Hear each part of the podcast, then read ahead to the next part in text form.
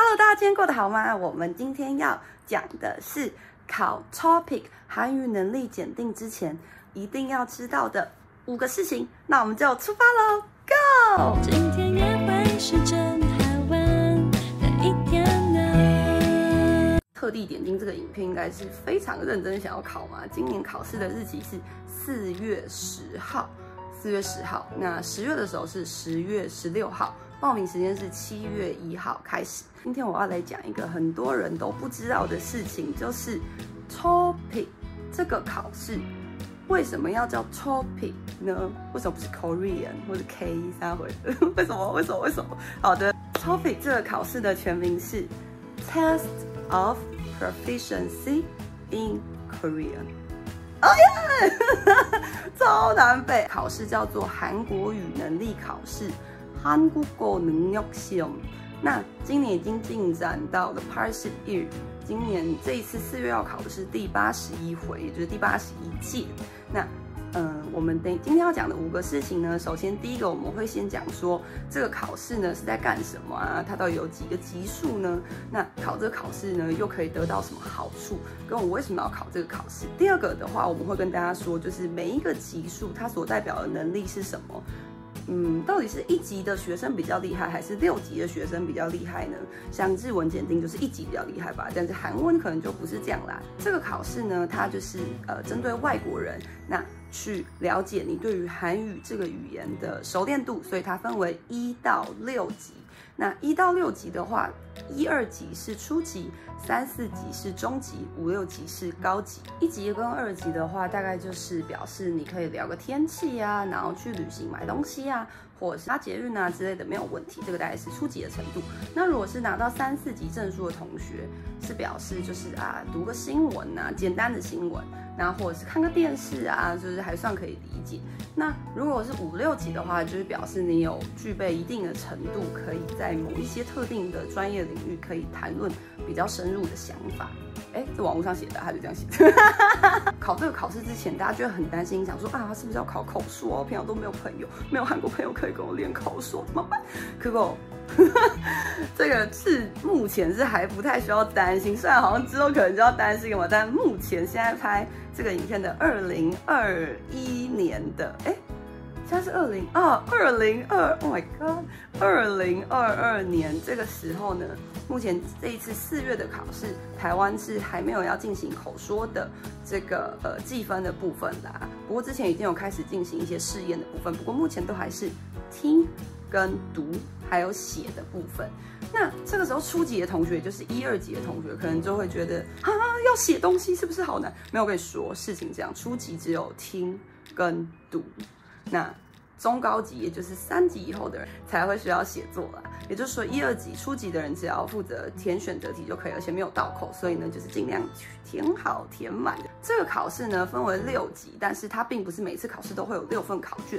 这个考试它是走一个集聚分数的路线。初级的人、1、2级的人会考同一份考卷，满分是200分。那如果大家的分数可以达到80分以上的话，那你就没有白花你的报名费，你就可以拿到1级的证书。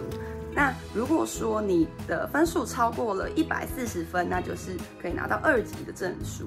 那通常会建议大家就是在有2级程度的时候再去考，因为拿到1级的证书其实就不太能干嘛，而且因为你就是要花一样的钱吧，所以你不如就是在可以考到2级的时候再去。接下来3、4、5、6级的人呢，他们是考同一份考卷。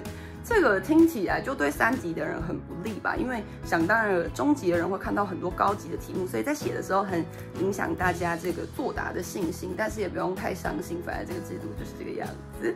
中高级的话，它还会听力、阅读，还会有写作，所以它每个项目是100分。所以呢，中高级它是总共满分是300分。那300分的话呢，这个 如果你想要拿到，就是不要浪费钱，想要拿到至少有一个3级的证书要120分，那如果你要4级的证书要150，那再上去的话是190，那6级的话其实是蛮有挑战的，要到260分左右。260分的意思就是说你只能被扣40分，那40分的话，这个写作的部分想必是要拿下。还不错的分数啦。那你说，那我考到这个证书之后可以做什么呢？老实说，其实不能做什么。就在台湾的话，以前其实真的没有人知道，不太有人知道有这些考试，所以自然企业上也就不会有什么要求。 不过现在大部分很多的企业，因为学韩文的人越来越多的关系，所以很多的企业都会一直性的要求有个2级证书，那或者是有个3级这样。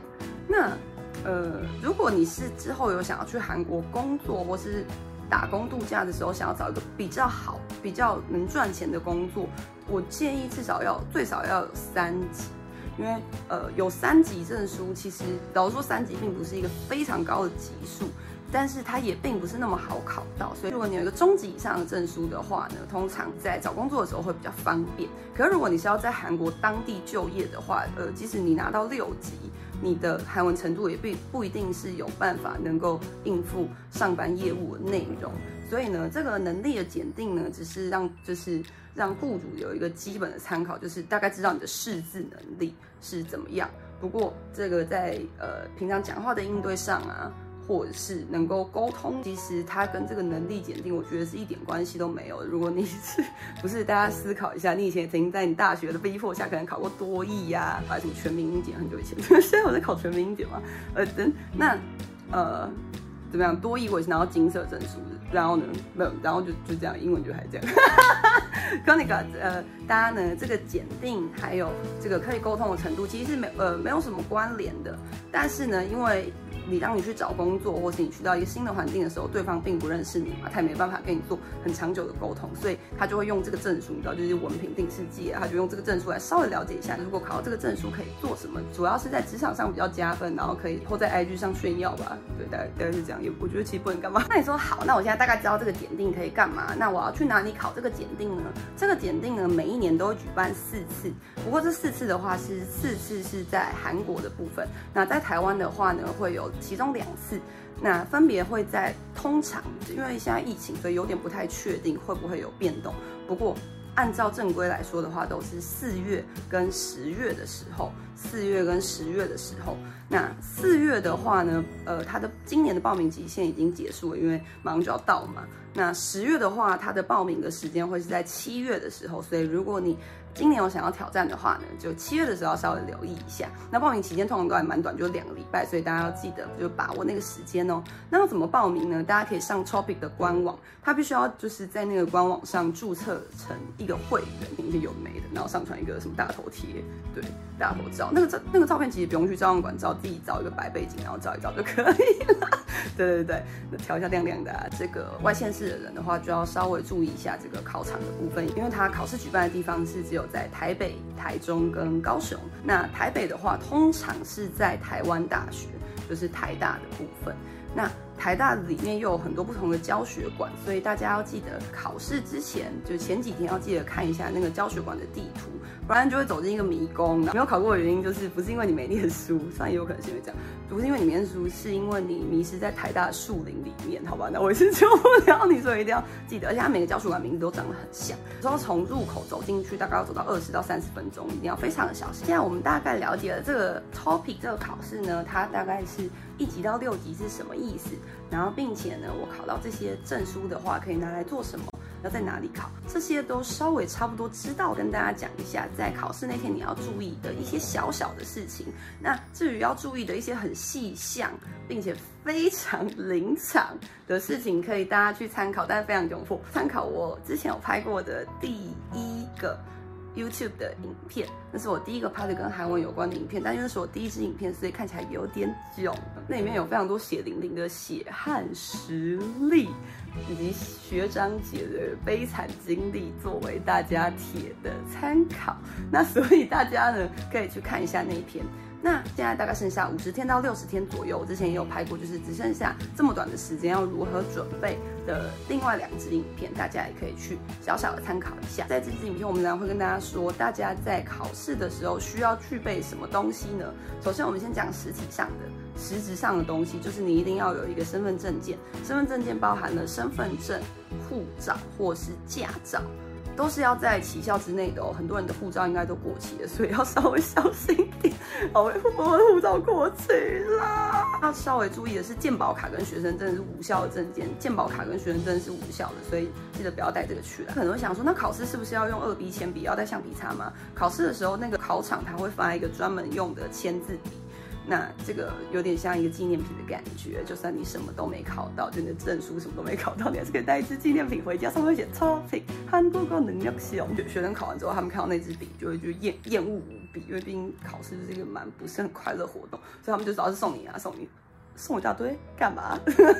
用签字笔作答嘛，所以呢，你必须要带的是立可带，不是立可白哦，是立可带。 那我是建议，我每次都建议大家至少带3支吧，对不对？带3支，因为你立可带就是会摔在地上，都不用用，好的，所以就多带几支啊，不要带立可白哦。还有一个很重要的东西是要记得带手表。那手表的话呢，必须是非常传统式的手表，就是如果是带 Apple Watch 或是小米手环的话是不行的。当天的时候是一定要记得关机，要放在那个座位的前面，千万不要忘记，因为很多时候大家其实就没有什么人会故意作弊吧，但是就很容易忘记很多事情。OK， 你的头脑里面需要具备什么东西呢？这个当天呢，大家会遇到的最大的困难，其实就是你一下子要看很多的韩文字，你可能会觉得很想吐。所以呢，为了让这个自己不要吐太多的话呢，我们在考试之前就要背多一点单字。那背单字的话，我个人是推荐这本。 就是考前30天，然后如果你是中高级的人，就考前60天。文法部分当然就是网络上有很多不同的推荐，不过我觉得每个书局都有卖，并且最好买的就是国际学村出的《我的第一本韩语文法》，它有橘色的，就是普通的韩语文法，跟一本啊那个时候我不会讲，反正就是它写进阶篇篇，不是高级篇哦。 不要买高级片，我觉得高级片有点太难了。就是即使你要考5、6级的人，你也是买中间那本，我觉得就足够了。那如果你志在要考超过4级以上的人，我会建议你还要买 hard topic 的写作的书回去练。那我刚刚讲的那些书呢，它都是不需要有老师就可以，它上面都写的很详细，因为它就很多字，所以那些书比较厚，你知道。那但是就不需要什么人带领，你就是跟着他的书，然后慢慢看就 OK 的。 那记得就是看单字的时候呢，千万不要只看就是有单字的那一页，然后它后面的例句都没有看。我跟你说，这样是记不起来的，而且呢，你就会非常的浪费那本书。如果你每一天都确实的看完，从今天开始看到那一天，我相信你看韩文速度会变得蛮快的。那如果说情况就是家里 OK 的话呢，一边看然后一边把它念出来，就你要一直这样，那这样就会非常好的帮助你记忆啦。那我知道呢，就是这边是大家很没有办法进行的活动，因为很像念佛经啊，知道？所以，我没有念过佛经，我就念过圣经，但我连圣经都没有办法好好念。Oh my god， 跟那个，接下来我们的频道呢会推出一个每日小书童计划。 然后呢，每日小书童，大家不要急着转台，你们现在是有要付钱，我跟你说，我们人生就是在做爱心事业，不要付钱的、啊。所以呢，之后我们每个频道呢，每天早上跟中午，也就是在大家的通勤跟休息的时间，我们都会播大概10到15分钟的韩文的拉丁语。 就是有一点像广播的感觉，好吧？看我到时候的精神，如果精神好的话，那我可能就化个妆、露个脸之类的。每天早上的8点，大家在刷牙、洗脸啊、吃早餐的时候，8点呢，欢迎大家可以来我们的频道。那这个时候呢，就会展开每日小书童的任务，有点像帮大家考前猜题吧。我觉得会考的单字，初级的还有中高级的都会念。 那大家念的时候，可能顺便跟大家聊个天吧，在 YouTube 上，因为我很多学生，那他们其实是有一个雄心壮志，是很小考到6级，而且他们的实力其实也是非常好，就是平常聊天什么也是对答如流，但是就没办法考6级，大家知道为什么？ 因为你就像我每天都没有读圣经一样，就是你不用每天慢慢读啊。它这个有些东西是需要累积的，有些单字你没看过它就是没看过，一定要有人带你看过之后，你才会小小的认识它。